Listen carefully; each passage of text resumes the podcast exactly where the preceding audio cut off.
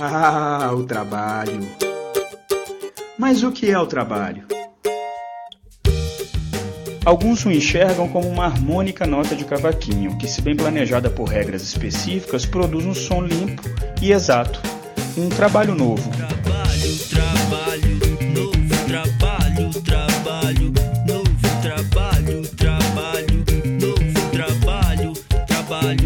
Me perguntando como pessoas que nunca tocaram um cavaquinho vão ensinar alguém a tocar. Ou como chefes que nunca saíram do seu escritório vão ensinar alguém a pôr o pé na fábrica ou na lama. É nessas horas que a gente percebe que o ritmo do trabalho é outro.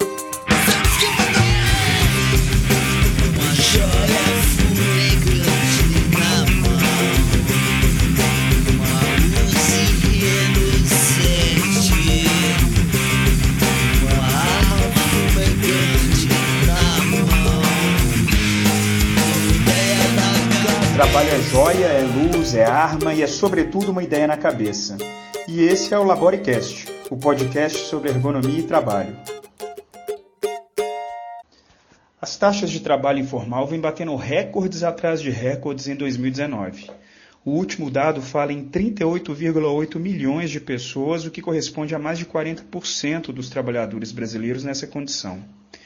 A ergonomia, como uma ciência que estuda o trabalho, deve voltar então as suas atenções fortemente para esse campo. Mas o que é o trabalho informal? Quem são estes trabalhadores e como a ergonomia pode auxiliá-los? Este é o assunto da discussão que vocês vão ouvir aqui, que foi mediada por mim e com a participação de Maristela Oliveira, de Cristine Rodrigues, da Maria Luísa Fernandes, da Alana Trindade e da Luana Chagas. Eu sou Raoni Rocha e este é o Laboricast, o podcast sobre ergonomia e trabalho. Eu acredito que o trabalho é algo muito importante né, para as pessoas, né?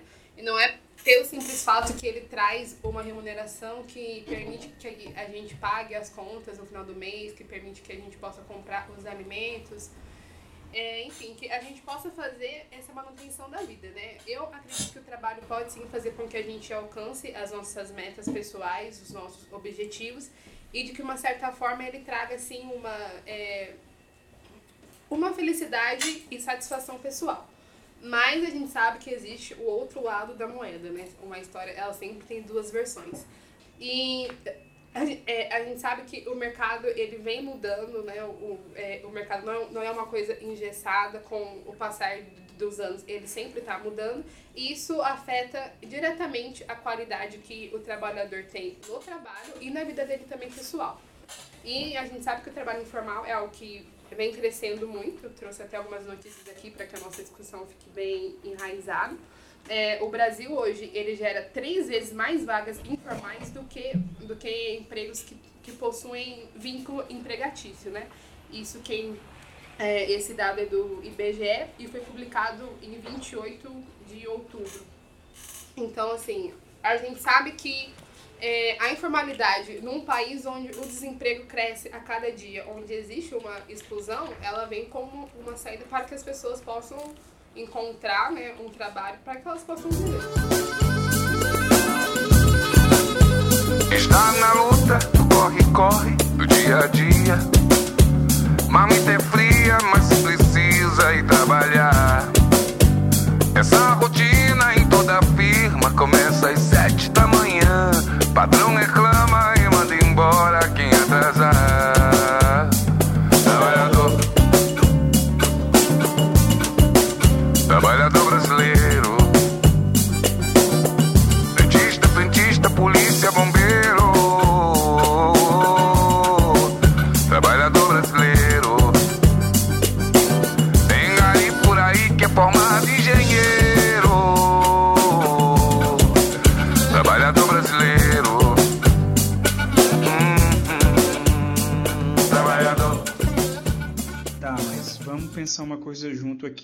está falando de trabalho informal, a gente está falando do que exatamente?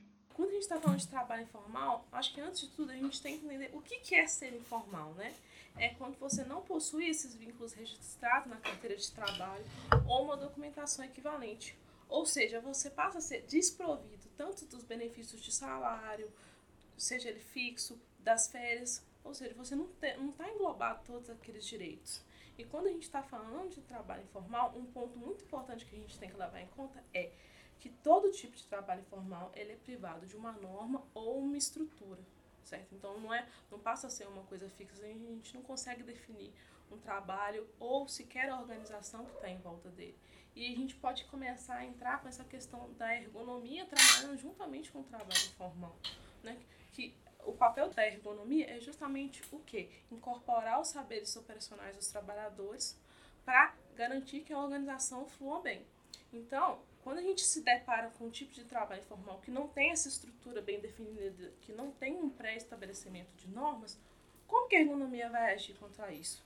Ela tem que ficar é, restrita ao, ao que já tem na literatura, ao que ela já trabalha, ou ela tem que buscar algo além? De passar a entender como que funciona essa, essa, essa dinâmica de, de todo o conhecimento do trabalho informal e aí buscar fazer um espaço de diálogo, tanto da sociedade quanto daqueles trabalhadores que estão presentes nessa informalidade, porque isso é o que a gente vem é, presenciando atualmente no país. A gente discutiu também sobre um artigo que é, para mim foi muito interessante, que é com, como conhecer o trabalho quando o trabalho não é mais trabalho, é, do autor Norandini. E ele traz um conceito de o trabalho que não é mais trabalho, que ele abrange só, a um- questão... só para entender, esse artigo é publicado quando e aonde? Vocês sabem, não? Só É, para esclarecer. 2011, 2011. é, Sistema de Informação Científica, Rede de Revistas Científicas América Latina, Caribe, Espanha e Portugal. Tá bom. Só para utilizar como referência, porque quem estiver ouvindo pode Sim. depois buscar ele. É, então, ele traz o conceito do trabalho que não é mais trabalho, que ele faz a, a questão do, do trabalho do, do trabalho mercantil, que é aquele trabalho que produz mercadorias o tempo inteiro, né, para o nosso consumo. E aí, nesse conceito de o trabalho não é mais trabalho, ele traz a questão do trabalho informal e a questão do trabalho não mercantil. É, aí o, o trabalho mercantil ele traz como um conceito que é aquele trabalho que só produz os bens que a gente realmente precisa. E a questão do trabalho informal é além do bem que a gente precisa, tem a questão né, da família, que é a questão da solidariedade familiar. E aí é, ele fala também que a, a- informalidade ela vai muito além do trabalho. E aí ele deixa muito claro que as pessoas têm essa concepção de falar do trabalho informal é, simplesmente porque não tem uma abrangência normativa é, que descreva né, a real situação de trabalho, o que, que acontece. E, e aí a gente vem trazendo a ergonomia é, dentro desse conceito, que a ergonomia é muito importante porque ela traz uma abordagem construtiva do técnico e do social. Então a gente sabe que ela tem a, a, a capacidade de abranger qualquer tipo de trabalho, é, até o trabalho que não é trabalho perante a sociedade. Porque a gente consegue, dentro da ergonomia, levantar é, todas as questões né, do processo de concepção do trabalho, independente da atividade desenvolvida. É, e isso é muito interessante, porque a gente não pode deixar, é, é, por ser uma atividade informal, a gente não pode deixar isso para lá para analisar somente as atividades que têm uma abrangência normativa, que têm as leis, e, e que a gente pode discutir sobre isso. Porque é nesse tipo de trabalho que a gente precisa entender o que acontece, entender principalmente a questão dos saberes desses trabalhadores que estão vivendo no mundo real, como ele realmente é cruel no mundo de trabalho com as pessoas. E, e eu acho que por isso que a ergonomia ela é tão importante dentro, é, dentro desse aspecto. E uma outra coisa Deixa eu só também. entender uma coisa, Maria Luísa. É porque a Cristine falou sobre trabalho informal e ela trouxe uma definição que é o trabalho informal é o que não tem vínculo em carteira. Uhum. E você trouxe uma outra definição do Nurudini, que o trabalho informal, ele é o trabalho que não é o trabalho mercantil, mas que também não é o trabalho não mercantil. Sim. É um trabalho informal e eu já vi um, um pouco do que ele defende no artigo, é que na verdade não existe trabalho informal, porque todo trabalho tem alguma forma, Uhum. agora é uma forma que não é a mesma forma que a sociedade está acostumada e conhece. Então qual que é, na verdade, essa? Vocês acham que esses dois conceitos eles são convergentes ou são classificações que não, que não têm relação entre si? Eu acho que eles, eles têm relação entre si justamente porque ele fala que é uma atividade privada de forma. Só que ele fala isso como concepção da sociedade, e não dele, do que ele defende. Então eu acho que são coisas que, que se complementam para a análise dele.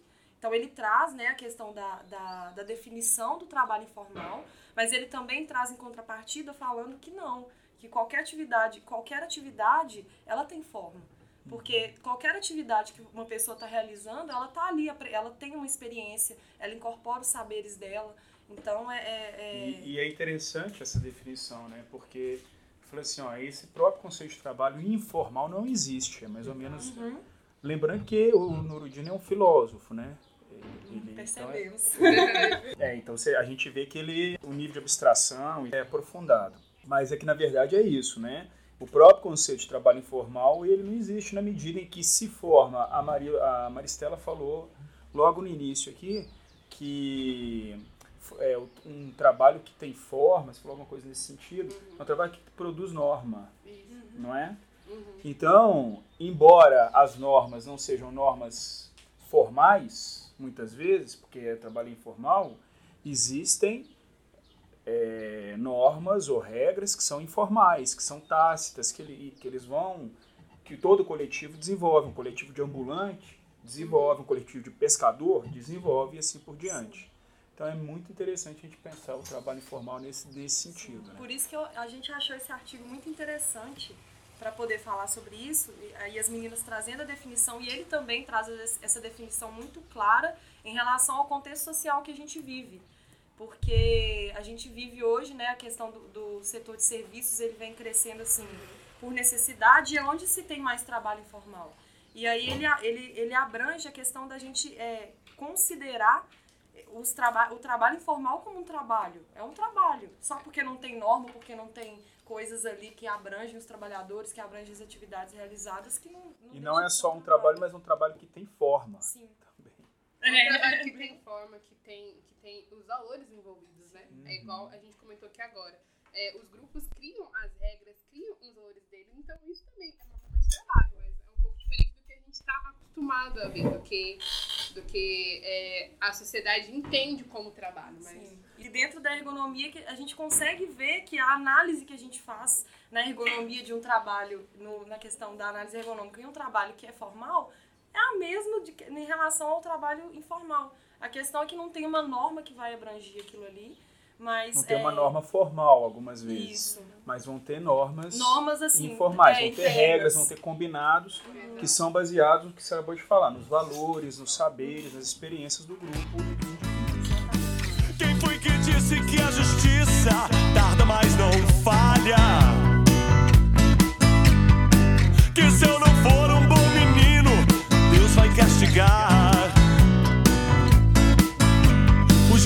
passam lentos, aos meses seguem os aumentos.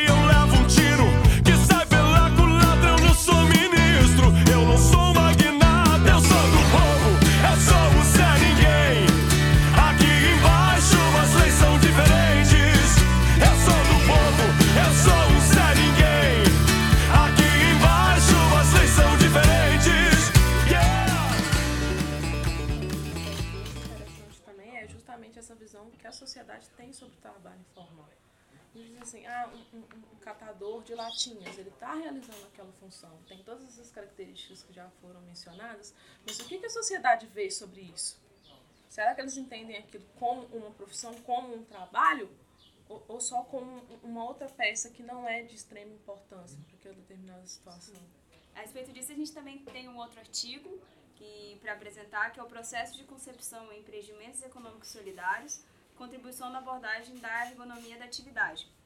Ele fala muito Não, especificamente. não, peraí, apresenta os autores, por Ah, favor, desculpa. e a revista. São quatro autores: é, Renato Lu Visoto, né?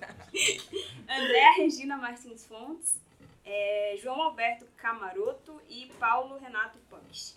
nossos colegas da UFSCar. Isso. É, ele, ele trata de uma parte muito importante justamente sobre isso que a, a Cris acabou de comentar, é, sobre a parte de catadores de materiais recicláveis. É, em relação a isso no, no nosso país, a gente vê que é uma profissão muito desvalorizada. É, as pessoas não tomam cuidado com, com o material que é descartado. A gente vê muitas notícias, às vezes, de pessoas que se cortam, de que contraem infecção de alguns produtos. E eu, tem uma pesquisa interessante que mostra que os catadores são responsáveis por 90% do lixo reciclado no Brasil. E a respeito desses empreendimentos, eles são muito positivos para a sociedade porque eles abrangem fatos como a exclusão social, que acontece por parte dessas pessoas, a gestão de resíduos sólidos, a parte do desemprego que elas enfrentam. Então, esse trabalho é muito importante para a sociedade. Vigiar teu carro, te pedir trocados, engraxa seus sapatos. Vigiar teu carro, te pedir trocados, engraxa seus sapatos. a questão da economia solidária no Brasil foi, foi o Paul Singer.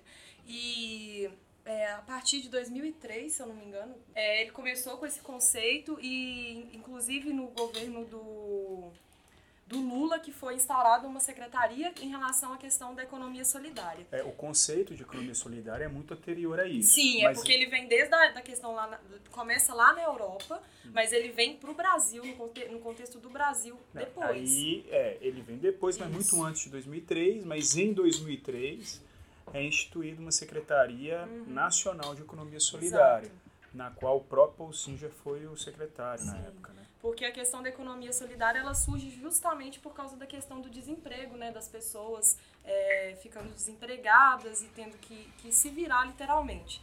E aí a, a economia solidária era a economia da autogestão, onde as pessoas elas se juntam ali em, em cooperativas, é, então tem cooperativas de catadores de lixo, tem cooperativas de bordadeiras, e eu acho a economia solidária como uma forma de regulamentar aquilo ali e, e, e abranger aquele tipo de trabalho que não é, que não é valorizado.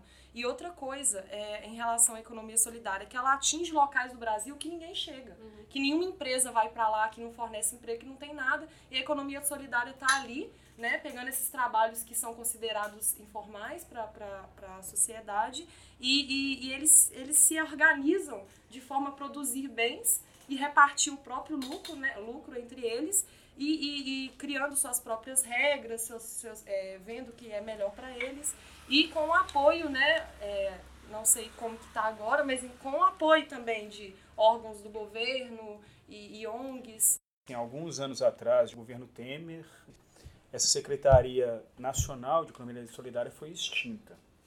Então, hoje o que a gente tem, em algumas cidades têm secretarias municipais de economia solidária, e as que não têm, como Itabira, por exemplo, que é onde a gente está, normalmente tem políticas dentro da Secretaria de Direitos Humanos. Alguns vão ter conselhos de economia solidária e outros secretarias municipais, mas é, é o o nível máximo que a gente tem hoje no Brasil, de política pública. Né? A gente pode perceber que a informalidade ela faz as atividades que são importantes no nosso contexto que muitas das vezes as empresas não querem fazer. Existem muitos lugares que as empresas não vão porque é, porque as condições que o espaço dá não são atrativas, porque ela não vai encontrar uma mão de obra que tenha qualidade e a informalidade está ali fazendo aquele trabalho, está fazendo aquela atividade. Igual a Lana falou aqui pra gente, 90% de todos os materiais que hoje são reciclados vêm da informalidade. E mesmo assim é um trabalho que não, que não é valorizado, é um trabalho que a gente vê que tem uma discriminação, que tem uma exclusão. E as pessoas acham que não é um trabalho simplesmente porque ele não tem uma forma. Mas olha o tanto de, de, de valor que está agregado e como que é importante como um todo pra gente, né? Então, É, exatamente. Se a gente pensa que 90% do material reciclado são os catadores, são os responsáveis. 98% do alumínio reciclado no Brasil é em função dos catadores. 80% da comida que chega no nosso prato são de pequenos agricultores familiares. Né? Porque os grandes produtores, eh, eles exportam, eles não, não, não vendem a, Não vendem não internamente. varia internamente. Então, se a gente pensa em coisas desse tipo, acho que eh, a gente pode pensar que eh, são essas pessoas, na verdade, que dão sobrevida a esse sistema capitalista que a gente está inserido nele. Porque se não fosse eles, o sistema já tinha colapsado há muito tempo. Mas com um trabalho muitas vezes invisível, né? E a minha pergunta vem exatamente nesse sentido. O que, que a ergonomia pode fazer, então, no- com o trabalho dessas pessoas? É, antes de responder essa pergunta, eu li um texto também, agora eu não vou lembrar o nome dele, mas não é difícil de achar, que eu linkei muito com a ergonomia porque eles estavam fazendo uma análise com pessoas que vendem churros. Ah, eu vi isso Você também. viu? então, eles eles eles estavam fazendo uma análise com essas pessoas que vendem churros e eles fizeram um estudo de acordo com o que eles observavam do trabalho, as dificuldades ali no carrinho de churros, debaixo do sol e vendendo o, o, o produto, é, o, o que, que poderia facilitar para eles ali, observando todas as atividades que elas iam desenvolvendo. E aí eles observaram na máquina de churros, né, Maristela? Isso. é, um- uma coisa que eles poderiam resolver é, através do, do- do procedimento né, de, de, de encher os churros com o doce lá e entregar para a pessoa, o que, que eles poderiam resolver. E aí eles criaram outro dispositivo para essa má- máquina de churros que facilitava para a moça é, é, servir o doce no churros e entregar para a pessoa. E aí eu vejo a ergonomia aí também, porque eles fizeram uma análise da atividade dela, o que, que ela fazia, seus cons- constrangimentos, as variabilidades ali do meio onde ela estava inserida, para poder fazer justamente um projeto, para poder melhorar. É, no artigo que a gente estava comentando sobre economia solidária, é, ele fala que a ergonomia pode entrar justamente na parte é, da construção de espaços de diálogo, para que as pessoas é, que trabalham nesse caso possam falar com as ONGs que ajudam, com o poder público, para ter esse espaço que muitas vezes a gente é, não consegue essa comunicação que é tão necessária para facilitar problemas como simples, como esse do carrinho dos churros, que é os trabalhadores mesmos podem funcionar. Ninguém melhor do que o trabalhador que executa aquela função para poder informar o que está de errado para ele e muitas vezes eles têm até a solução para propor no que está errado. Qual o artigo que você está se referindo? É o processo de concepção e empreendimentos econômicos solidários. E aí a ergonomia entra para fazer essa ponte mesmo, de fazer a análise e conseguir ali criar esse espaço onde as pessoas, os trabalhadores, né, é, que são chamados informais, é, é, incorporarem aquilo e a gente conseguir ali é, mostrar para os órgãos, né, os órgãos que são responsáveis ou que podem ser responsáveis, a, a, a valorizarem, a valorizarem aquelas atividades e também proporem melhorias e construções contínuas. Eu acho que o ponto é importante também, que tá meio que entre linhas no, no que a Maria Luísa falou, é dar a visibilidade que o trabalho merece, né? É falar que as pessoas estão fazendo aquela atividade, que elas estão é, tendo que fazer as regulações, que elas também enfrentam os constrangimentos como uma empresa comum. Então é dar essa visibilidade e criar essa ponte para que sejam estudados e sejam tenham, é, que as minorias possam ser colocadas em práticas também. Ótimo. Eu acho que é nesse sentido mesmo. A ergonomia, ela como já tem a proposta de estudar o real, de estudar o concreto, de dar visibilidade para o que acontece eh, de verdade nas situações de trabalho, ela vai entrar também para estudar os ditos trabalhos informais. Que se a gente pega o conceito Norudino, a gente já sabe que de informal não tem nada, né? O Norudini ele, ele é da Universidade de Aix-Provence, que é a mesma universidade do Schwartz, que é o pai da ergologia.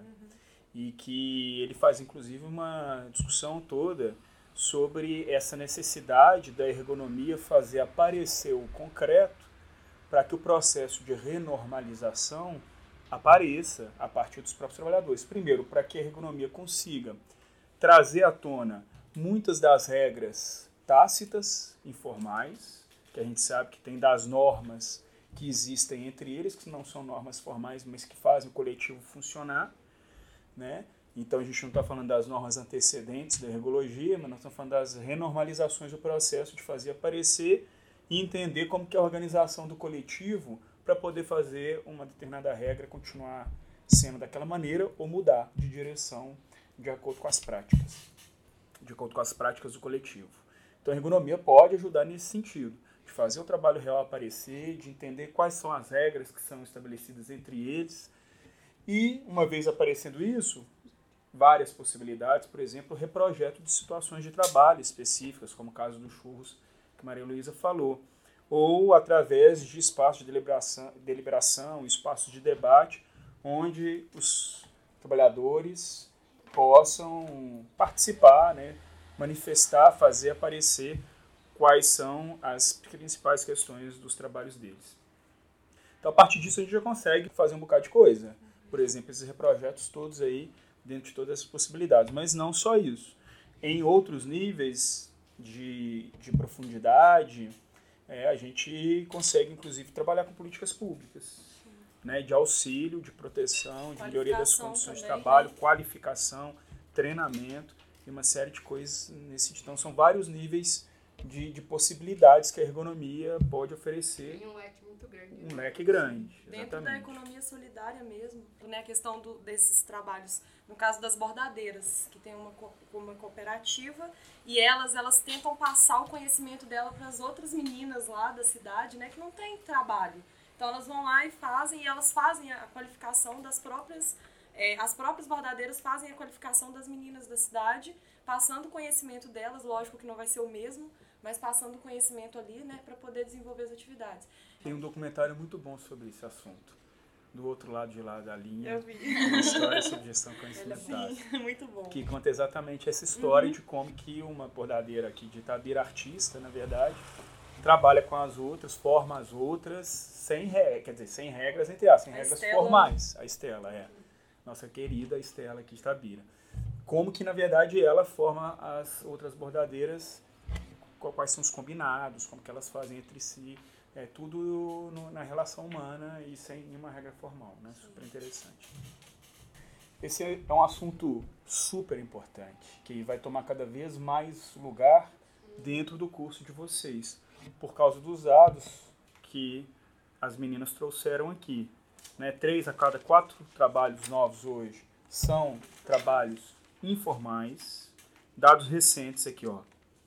41,4% dos trabalhadores hoje no Brasil são informais. O que resulta em 36, é, em 38,6 milhões de É, pessoas. é o na dado que eu tenho. É, é 38,8, meu que mas Ah. enfim. É, essa diferença pouco importa. O BGE é considerado como trabalho informal. Trabalhador por conta própria, 24,4 milhões de pessoas. Empregados sem carteira assinada no setor privado, 11,8 milhões. Que é um recorde, saiu essa semana esse dado, né? Foi. A gente deve ter consultado a mesma fonte. Acho que saiu, é, é, saiu, Saiu essa né? semana, é Foi. que é 2,9% a mais do que no último trimestre, que acabou em junho.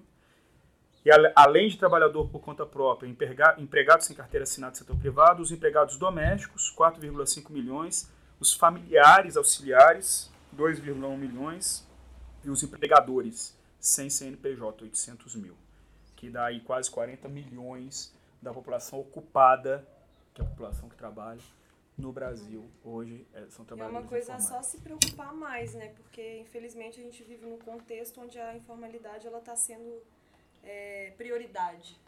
Ela está sendo, na verdade, uma saída, né? Porque É. num contexto onde o desemprego cresce a cada dia, onde tem uma exclusão, as pessoas partem para a informalidade porque elas precisam fazer a manutenção de vida delas, precisam ter alimentos. E então isso não é uma solução de também. longo prazo, é uma Exato. solução a curto prazo que vai trazer consequências assim.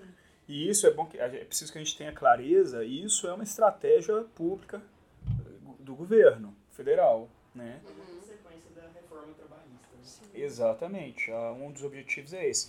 Agora, se a gente pega o discurso de 2016 do Michel Temer e do Henrique Meirelles, que era o mini- o ministro da Fazenda dele na época, quando eles aprovaram, anunciaram a reforma trabalhista, o Henrique Meirelles fala que essa reforma trabalhista ia gerar, eh, se não me engano, 6 milhões de empregos formais. 2,6. 3 milhões, é verdade. É, do- 2,6 milhões. Tô exagerando, exagero com minha conta. 2,6 milhões de empregos formais, com carteira assinada, né? Isso é no discurso dele. Então a gente sabe que isso não foi, mas a gente já vê uma diferença estratégica entre os governos, porque aí eles ainda aparentemente valorizavam ainda o trabalho formal. Mas o governo Bolsonaro não. Ele já tem uma estratégia de falar, a gente quer se aproximar do trabalho in- informal. Né? A nossa estratégia de governo é essa, criar mais trabalho informal com menos direito, mas mais gente trabalhando. Então é uma política governamental. Respeito disso, saiu até uma notícia ontem, do IBGE mesmo, que ele mostra que o Brasil alcançou novamente extrema pobreza para 13,5 milhões de pessoas e esse foi o maior nível alcançado durante os últimos sete anos. A informalidade ela traz também essa precariedade para as pessoas, é o trabalho por menos dinheiro em detrimento da saúde em alguns casos. Então, é um cenário muito negativo que a gente está vivendo em relação ao trabalho informal. E o trabalho, sendo um trabalho informal tão importante para o Brasil. Uma consequência disso é as duplas jornadas. Muita gente está tendo dois empregos, está tendo que compensar, trabalha de, de tarde, de manhã até de tarde, à noite pega serviço em um outro, um, um outro trabalho informal para complementar a renda, fazendo um bico. Eu mesmo fui exemplo disso. Trabalhava em dois lugares, só fazia bico por, por causa de complementar a renda. O, a, essa diminuição do direito diminui seu salário, influencia no seu salário diretamente. Você vai perder os direitos que você tinha, o resguardo que você tinha. Então você tem que se garantir ali de outro jeito. A garantia da pessoa vai ser estar procurando trabalhar de 12 horas por dia, 14 horas por dia e por aí vai.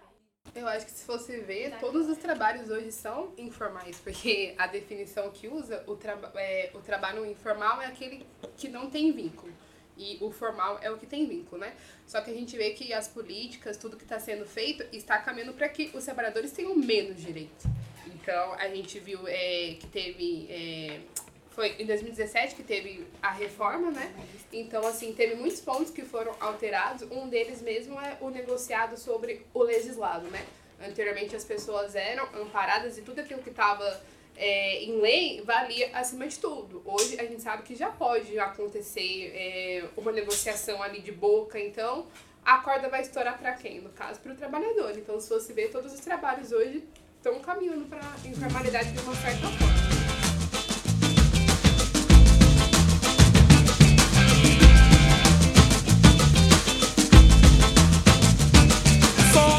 Eu espero que vocês tenham curtido essa discussão e ó, se foi o caso, deixa aí seu like, escreve nos comentários e também se inscreve no canal Ergonomia da Atividade. Isso é muito importante para a gente divulgar o trabalho e para que a gente continue a produzir esse material.